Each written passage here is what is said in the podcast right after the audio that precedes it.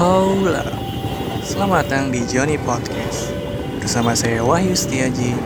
Enjoy dan selamat mendengarkan.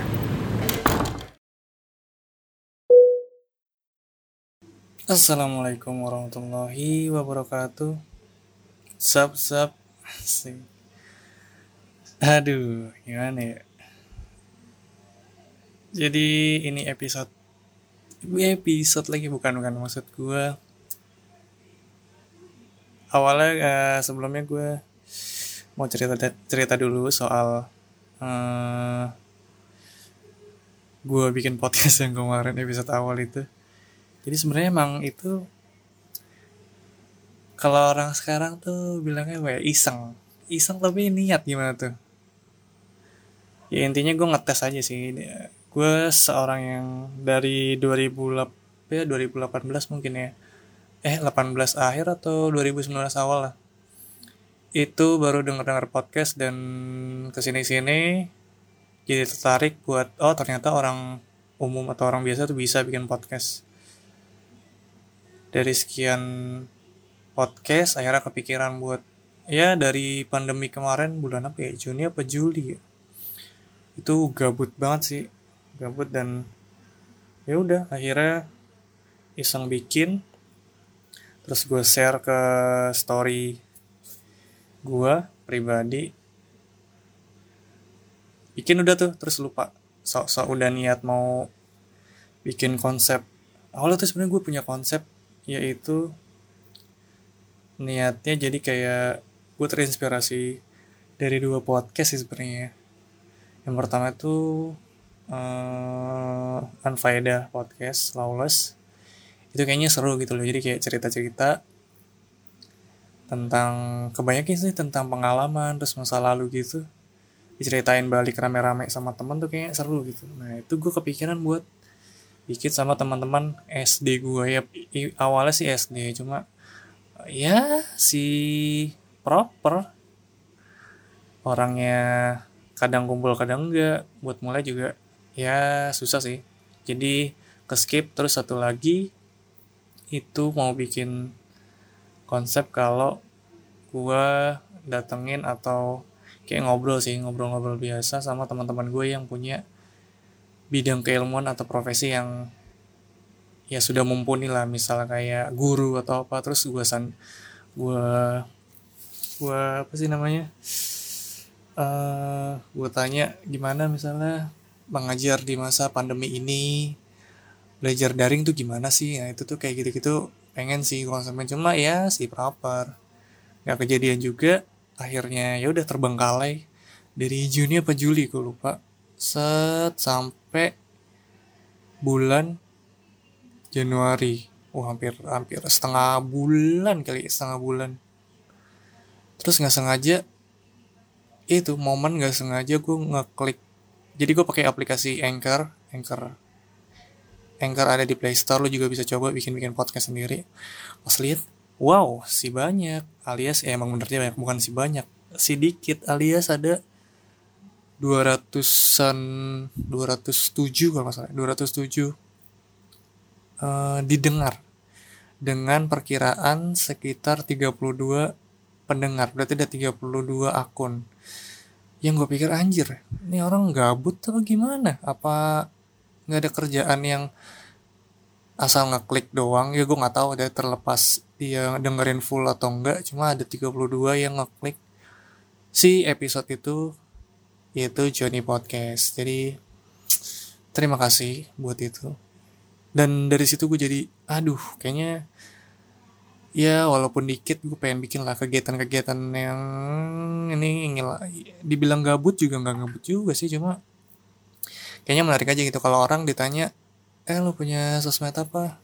Eh bukan sosmed apa punya ya sosmed kali ya. Itu kan sosmed sosmed bukan sih ya kalau kalau apa sih namanya Spotify. Jadi kalau orang oh gue ada IG sama TikTok. Wow TikTok. Kayak enggak sih.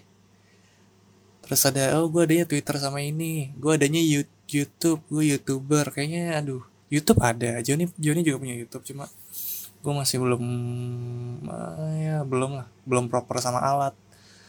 Konsep ya ada lah. Cuma ya kendala di alat sih sebenarnya. Alat waktu dan ternyata bikin video tuh nggak bisa sendirian. Jadi harus punya partner buat entah megang kamera atau bantu editing juga atau ngasih saran kritiknya eh, ngasih ide. Itu juga butuh waktu. Tapi kalau podcast kayaknya gue bisa nih untuk ya gimana caranya bikin tetap bisa bikin podcast tapi gue juga uh, ngajak teman-teman gue buat ikut bikin kontennya atau bantuin. Dan ya itu untuk kayaknya untuk seterusnya akan kayak gini-gini aja sih. Maksudnya gue mau bikin konsep yaitu gue ngelempar kasus atau hal yang lagi booming di Indonesia atau di dunia yang bisa ke yang bisa kalian komen yaitu sejauh ini ya teman gue karena gue private. Jadi teman-teman gue ke teman-teman gue doang yang bisa hmm, ngerespon story gue itu. Ya dari kemarin gue coba percobaan percobaan awal bikin apa uh, nebar apa sih namanya uh, nebar konten sih kasusnya yang akan diangkat atau yang gue mau tahu gimana sih opini teman-teman gue dari mungkin sekitar 200 viewer lebih. Ya si banyak sih si banyak yang respon. Alias cuma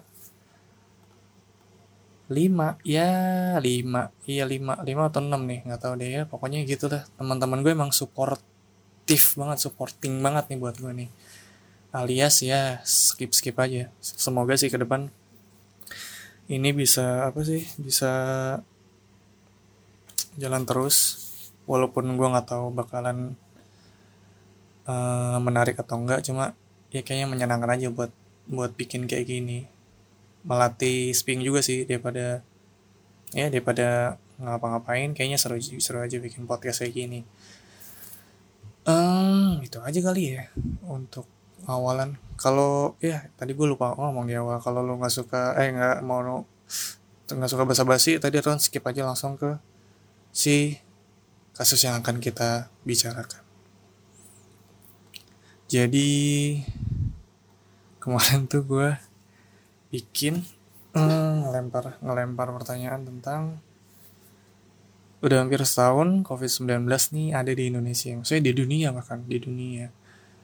Ya boomingnya kan waktu itu di Wuhan ya. Ini gue ngerekam sambil ngebuka uh, laptop jadi sekiranya gue bisa searching yang yang bisa melengkapi penjelasan atau opini kalian gue bisa bisa inilah bisa ya melengkapi lah nggak meluruskan karena gue tidak ahli di bidangnya maksudnya ya sebagai netizen biasa yang nyari data lewat Google cuma kita lihat pasti seru ngebaca komentar-komentar atau pola pikir dari tiap teman-teman gue atau sudut pandang yang terjadi yang atas kasus yang terjadi atau fenomena yang terjadi di dunia ataupun di Indonesia. Oke tadi cuma ada si banyak alias cuma tuh dua tiga empat lima. Lima orang ya.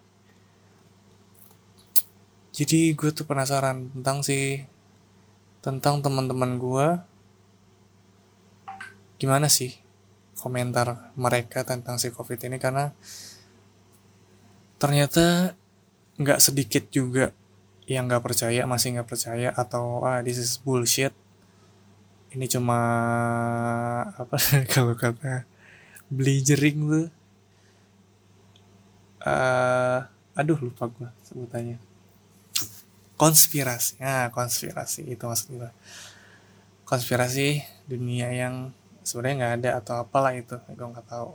Gue nggak mau gue nggak mau beropini gue nggak mau membenarkan gue juga nggak mau menyalahkan karena pendapat tiap orang itu berhak berhak untuk mereka berhak untuk berpendapat mereka berhak untuk memberi komentar. Tapi ya masalah kebenaran atau enggaknya balik balik balik lagi ke masing-masing. Sebenarnya gue pribadi kalaupun dia mau berkomentar atau siapa pun yang berkomentar entah soal covid atau ya masalah apa pun asal mereka punya data yang akurat yang bisa kredibel dan bisa di yang bisa dipertanggungjawabkan itu bisa diamini atau intinya dia bukan hoax atau bikin bikin asumsi sendiri. Karena kalau asumsi sendiri itu bahaya. Asumsi sendiri diiakan lalu menyebar ternyata nggak bener jadi kacau. So langsung aja kita masuk ke komentar pertama. Komentar pertama ini dia dari Rizka yang selalu mensupport saya. Saya? Gua mensupport gue ya support dalam arti apa pun nih. Gue dagang beli ya cakep dan ini pokoknya. Sukses terus buat Rizka. Loh belum dibacain. Wait uh, anjir awalannya so so Inggris nih orang. Hampir setahun covid 19 di Indonesia apa kesimpulanmu kesimpulannya? Kata Rizka in my opinion kesimpulannya Indonesia masih benar-benar lama atau lambat dalam penanganan COVID-19 karena awal pencegahannya itu seingat gue setelah ada kasus bukan sebelumnya. Tambah lagi setelah beberapa bulan PSBB, aktivitas masyarakat di luar aktivitas masyarakat di luar rumah jadi longgar atau bebas dengan kata dengan kata-kata sesuai protokol kesehatan. jadi orang-orang termasuk gua atau si Rizka ini agak menyepelekan saat keluar rumah karena merasa ya udah sesuai prosedur kesehatan.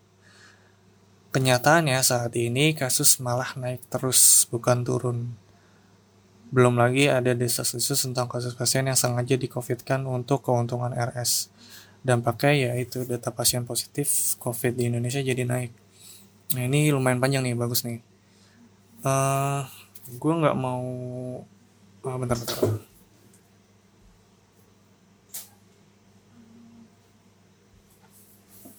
Sorry I'm back.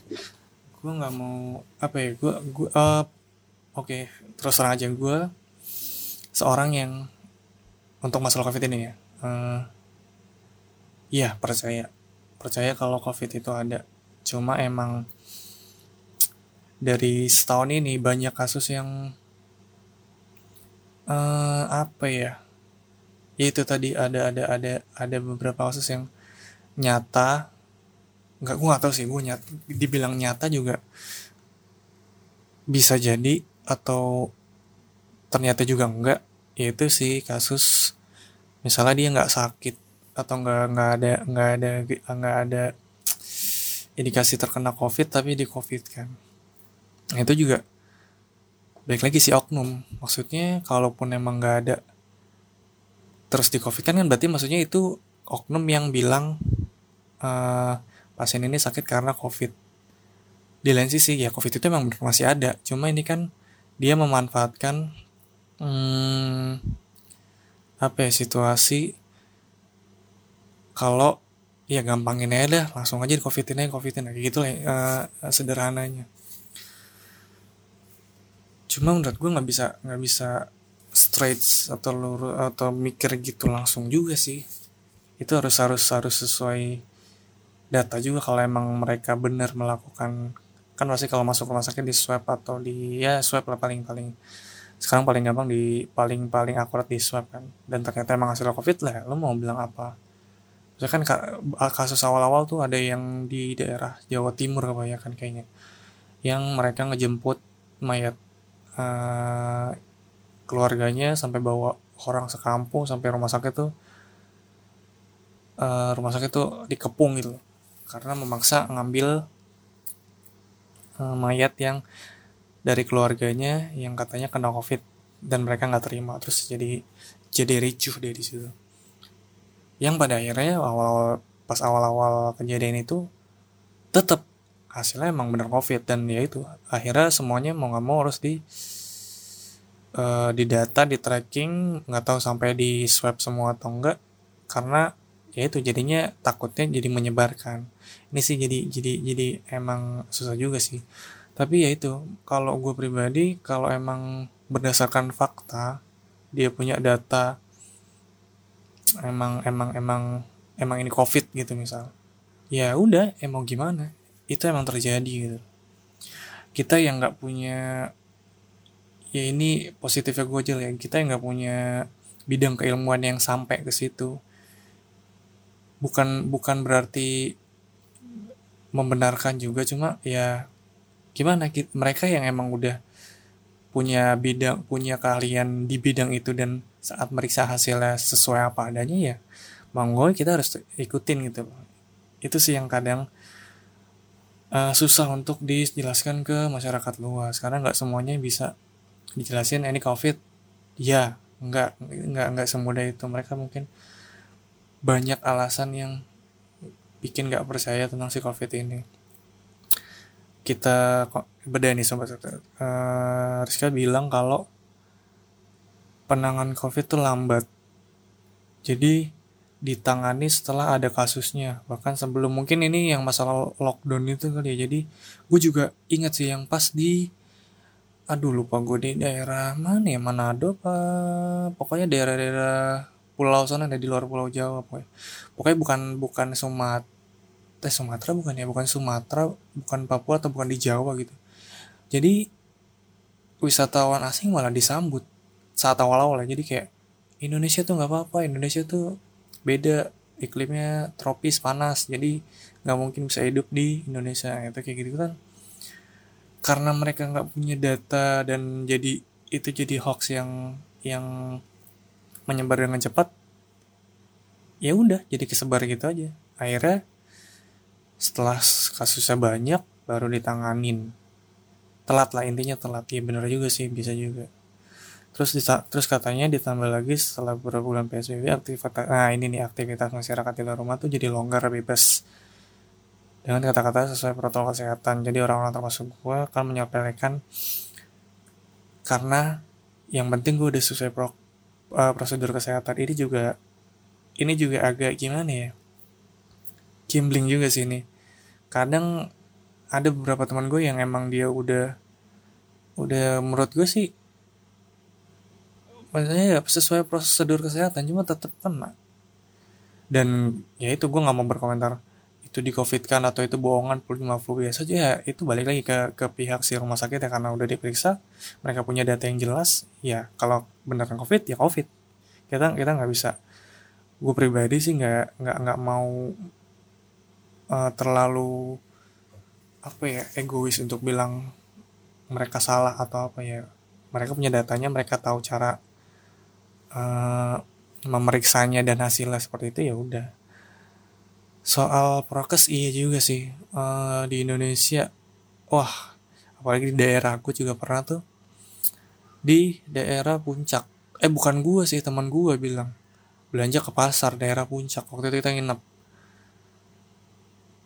Bener-bener nggak ada yang pakai masker. Nah ini nih.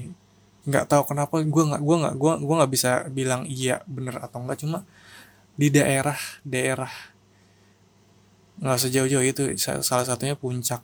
Terus gue juga nggak lama dari daerah Bekasian lah Bekasi itu juga nggak ada. Maksudnya orang tuh nggak bener-bener bawa masker dipakai gitu. Jadi selalu aja karena emang mungkin di daerah padahal ya di masih daerah ramai maksudnya bukan yang jalan raya gimana. Cuma itu menyepelekannya nggak apa-apa cuma iya gue gak tahu itu mungkin mereka pikir ya ini cuma flu biasa atau apa jadi mereka santai-santai aja dan ya itu menyepelekan ini juga nggak nggak dibenarkan sih sebenarnya. Karena emang faktanya udah ada gue juga menyimpulkan kalau lu tuh jangan egois intinya jangan egois deh. Lu boleh nggak percaya se nggak percaya percayanya dengan data yang lu punya dengan uh, yang lo bilang ini ada konspirasi atau apa iya terserah. Cuma ya itu jangan egois kalau pemerintah udah bilang. 3M mencuci tangan memakai masker dan menjaga jarak ya udah ikutin aja. Toh ya itu lu tahu sendiri. Tadi yang nggak percaya aja mungkin aja lu sakit terus ya pahit-pahitnya meninggal tetap di covid kan tetap di covid kan. Sedangkan lu nggak percaya lalu nggak nggak bisa nggak bisa nggak bisa ngelak. Nah itu salah satu yang gue bisa saranin ya ikutin aja lah.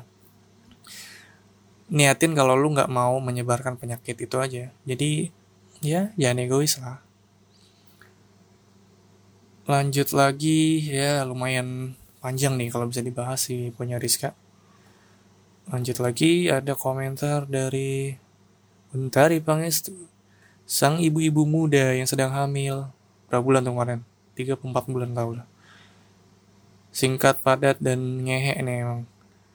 Dia bilang mau aturan PSBB kayak apa juga ketatnya eh mau aturan PSBB kayak apa juga ketatnya apa sih nih un? Bahasa lu. Mau aturan PSBB kayak gimana kalau masyarakat kayak cebong anyut? Tetap aja nggak bisa. Nah, balik lagi ke tadi tuh yang menyepelekan. Iya sih gue yakin emang nggak bisa 100% apalagi kalau nggak diawasin ya. Di Indonesia nyuruh pakai masker. Nggak sih kayak susah sih cuci tangan. Susah juga kalau nggak dijagain. Sedangkan katanya mau dijagain sama uh, angkatan militer atau TNI gitu. Iya mungkin di beberapa titik bisa. Makanya di tempat-tempat yang lebih terpencil kayak di gang rumah pasar pun kayaknya masih banyak deh yang kayak nggak mungkin. Jadi logika ini juga bisa lu nggak perlu data cuma lu bisa ngeliat dengan mata kepala sendiri deh. Ya di dekat-dekat rumah lo pasti banyak yang masih belum menyesuaikan protokol kesehatan itu. Jadi ya percuma juga sih. Ya terima kasih untuk hari Pangestu. Lanjut lagi ada Ali shout out for nasi ulam Bang Ali nih sekalian promo. Kalau yang pengen tahu belum tahu makan nasi ulam atau udah tahu nasi ulam ini salah satu rekomendasi rekomendasi nih. Nasi ulam Bang Ali depan Al Ma'ruf Cibubur papan tembak. Nah lu cari itu. Sekolah Al Ma'ruf itu buka dari jam 7 eh 7 17 17 jam 5 sampai jam 23 eh 23 apa 22 ya? Lupa gue ya 23 22 lah malam lah pokoknya. Nah tapi cuma cepet-cepetan si ngehe emang gue belum nyampe sana udah habis dulu si ulam si sama ketupat sayur nasi ulam dan ketupat sayur Bang Ali Semoga dagangannya laris Bang Ali. Amin. Udah mau setahun, penanganannya masih aja masih nggak jelas aja. Dengan emotikon menangis tapi tertawa. Uh, balik sama sih ya kasus tadi komentarnya mirip-mirip dari Rizka, Untari sama Ali soal penanganan. Iya sih. Gue lihat kayak contoh paling dekat tuh kayak Singapura mungkin ya. Singapura atau Malaysia. Mereka kayaknya lebih bisa diatur. Nggak tahu kenapa ya. Gue nggak bisa menyimpulkan kenapa bisa terjadi seperti itu. Atau mungkin masyarakat kita lebih banyak dan tersebar. Atau gimana. Atau ada beberapa daerah terpencil yang emang bahkan mungkin mereka nggak tahu kalau ada covid karena informasi yang terbatas. Cuma emang balik lagi penanganannya sih. Lu mau secapek-capeknya. Cuci tangan pakai masker terus lo datang ke kerumunan yang nggak melaksanakan protokol kesehatan ya percuma. Bener. Penanganannya nggak jelas. Ini mungkin dari pemerintahnya. Kalau pemerintahnya sih gue rasa jelas-jelas aja. Cuma pengaplikasian ke masyarakatnya. Maksudnya gimana respon masyarakatnya dari peraturan yang udah dibuat itu ya, ya itu banyak juga yang nggak percaya. Dari nggak percaya itu ya ngapain orang gue nggak percaya ngapain gue ngikutin? Balik lagi kalau gue bisa bilang sih jangan egois sih. Karena kuncinya di situ. Kalau lu egois gue nggak percaya terus gue nggak pakai masker ya akan terus terjadi. Oke terima kasih bang Ali. Lanjut lagi. Get track get track Gulintang dari Gulintang. Anak indie cie anak indie dia komen capek banget gan. Manajemen keuangan jadi kacau. Di bulan Maret gaji gue cuma setengah. Cuma pas buat bayar cicilan motor. Buat ongkos kerja minta lagi sama orang tua juga. Sebenarnya nggak enak tapi mau gimana lagi? Hu hu hu. Koma koma koma yang lebih gak enak udah hampir setahun gak ketemu kakek dan saudara gue di luar kota. Lebaran tahun kemarin juga gak kayak biasanya. Hmm, bener banget nih. Ini ada dua kasus dari yang kulintang ini uh, komentarin yaitu soal kerja ya. Nah itu dia kerja banyak banget ya mau nggak mau banyak banyak dari dari dari semua perusahaan ini pasti ada yang di uh, berhentikan atau bahasa kasar di PHK karena covid ini. Jadi ya itu dampaknya benar-benar oh parah sih. Parah parah sih. Dan ini salah satu akuntan ini yang kena dampak ya. Maret gajinya cuma setengah lu bayangin deh. Gue alhamdulillah sih masih aman-aman aja. Dan ya masih masih masih bisa dikontrol lah. Nanti gue sampai cuma bisa bayar cicilan motor. Terus masih minta orang tua lagi buat ongkos. Saking nggak adanya karena dia nerima cuma setengah. Ini juga berdampak bukan di kantoran aja ya, bukan yang dikerja di kantoran juga tapi juga di bidang bidang-bidang usaha lainnya kayak dagang makanan punya resto punya tempat-tempat yang sekiranya harus bukan harus uh, dia misal makan di situ gitu kan terus sekarang nggak boleh. Boleh pun jumlahnya cuma setengah. Ih, gimana nggak turun kalau kayak gitu? Ngakalin mau kayak gimana pun juga susah sih sebenarnya. Lu mau kayak gimana mau mau jualan lebih pagi lagi juga kayak nggak mungkin juga sih. Mungkin cuma nggak semua bisa kayak gitu gitu. Kan ada juga yang orang dagang misal di depan bengkel bengkelan nunggu tutup dulu kan nggak mungkin buka pas bengkelnya buka. Jadi emang ya semoga cepat selesai sih.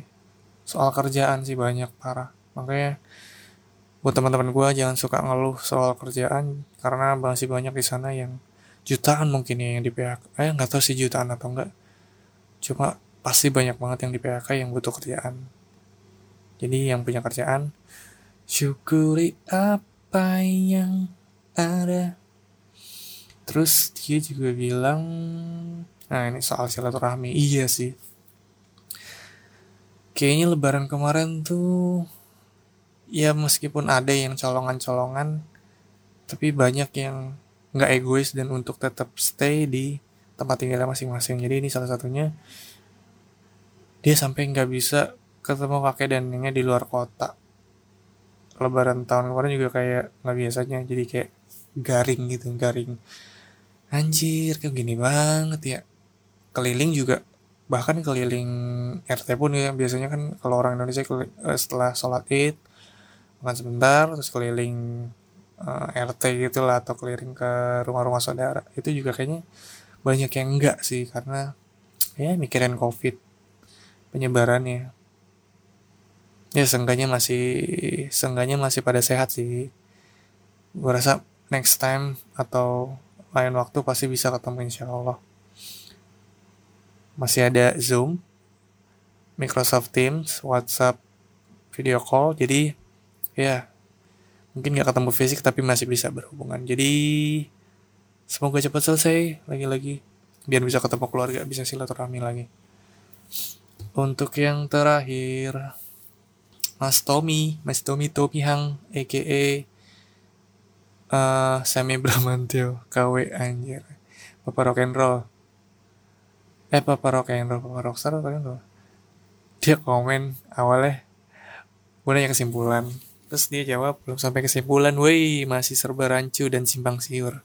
Nah menurut gue itu adalah kesimpulan. Jadi mas Tommy mikir kalau ini semua tuh belum selesai. Masih rancu. Rancu dalam artian mungkin ini bener atau enggak. Terus soal si vaksin lah soal si penanganan dan lain-lain. Terus gue ya kesimpulannya apa? Kesimpulan itu terus Mas Tom bilang ya kesimpulan sementara sementaranya sementara itu tadi kesimpang siuran informasi jadi serba rancu gitu. Apa mungkin karena infor, karena era informatika ya jadi melebar kan?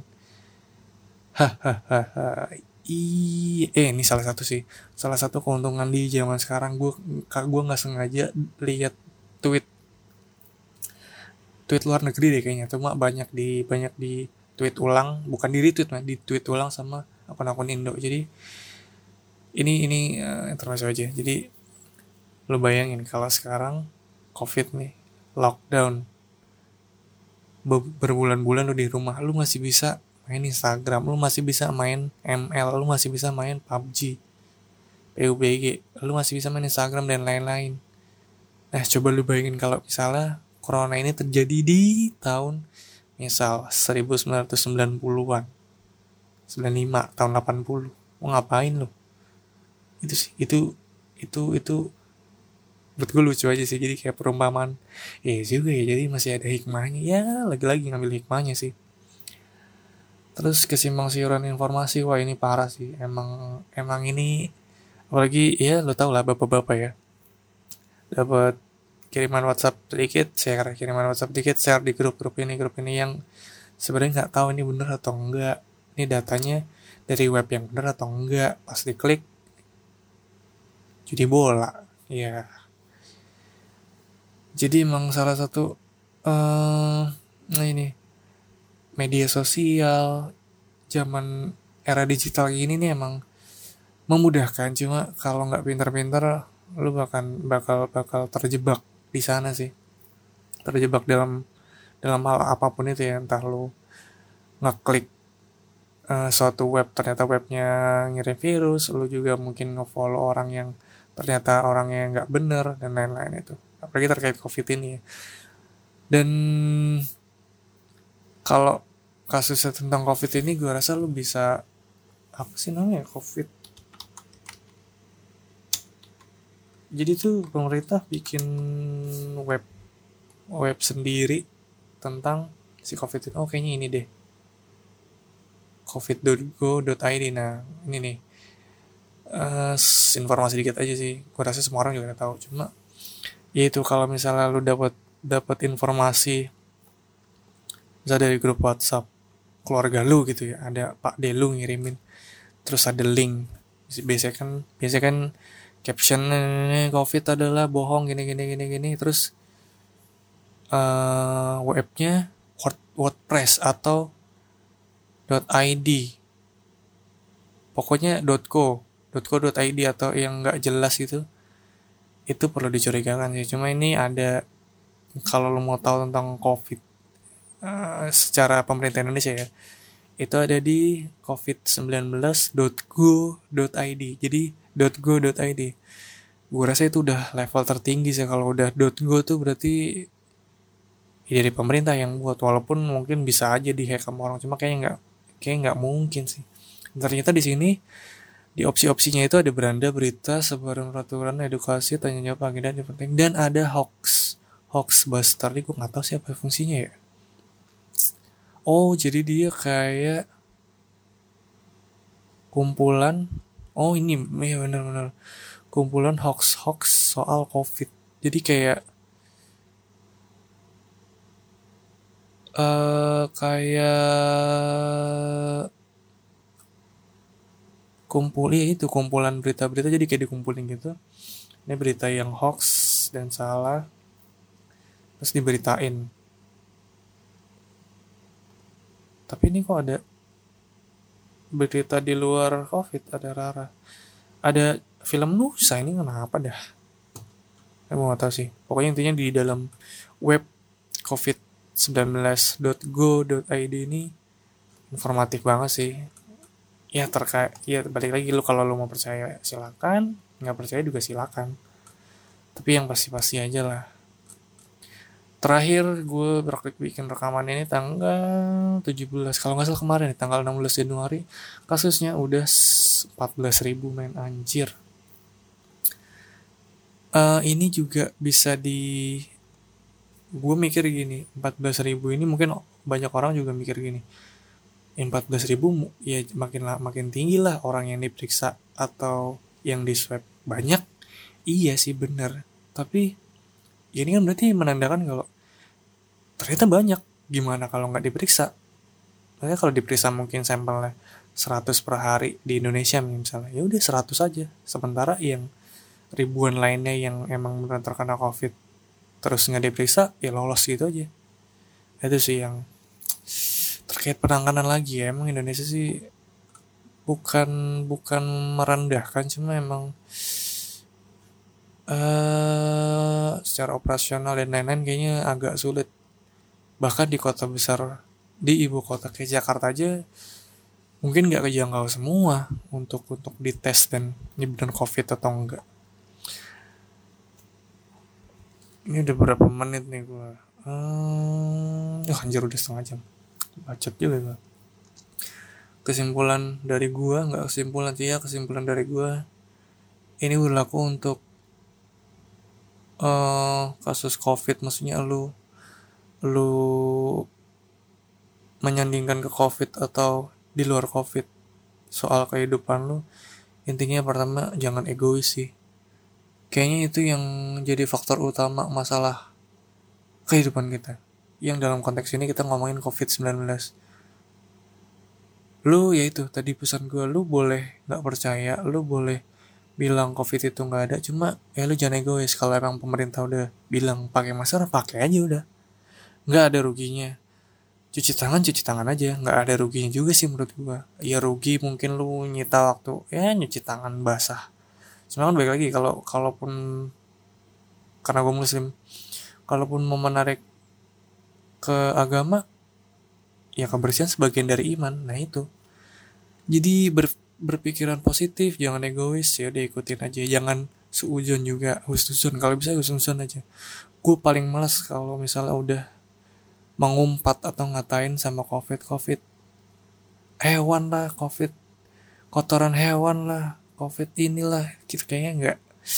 Aduh padahal sekolahnya sama maksudnya tinggi juga atau mungkin ada yang nggak sekolah pun asal ikut-ikutan mengatain tuh kayaknya?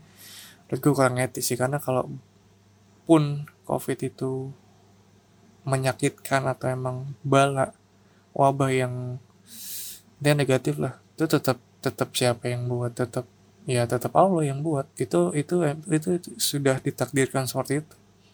Kita cuma gimana caranya menyikapinya dengan baik dengan dengan arif. Maksudnya nggak nggak asal-asal ngomong gitulah itu tetap itu tetap terjadi atas izinnya. Jadi sama jangan egois tetap ngikutin peraturan. Kalau bisa berprasangka baik husnuzon jangan berprasangka buruk. Suuzon ya hidup sehat. Jangan bikin dosa. Aduh gue masih banyak dosa. Jangan bikin dosa udah. Jadi sekian untuk episode episodenya. Ini jadi mau gue jadiin episode satu aja nih. Soalnya kemarin sebenarnya kemarin itu sebenarnya aduh gak jelas banget. Ya ngecek ombaknya kemarin. Tapi dan ternyata wah ombaknya lumayan. Jadi kita lanjut ke next episode episode episode episode ke next episode selanjutnya. Gue nggak tahu nanti bahas apa. Cukup sekian. Gue Wayu Setiaji Uh, terima kasih sudah mendengarkan Journey Podcast. Wassalamualaikum warahmatullahi wabarakatuh.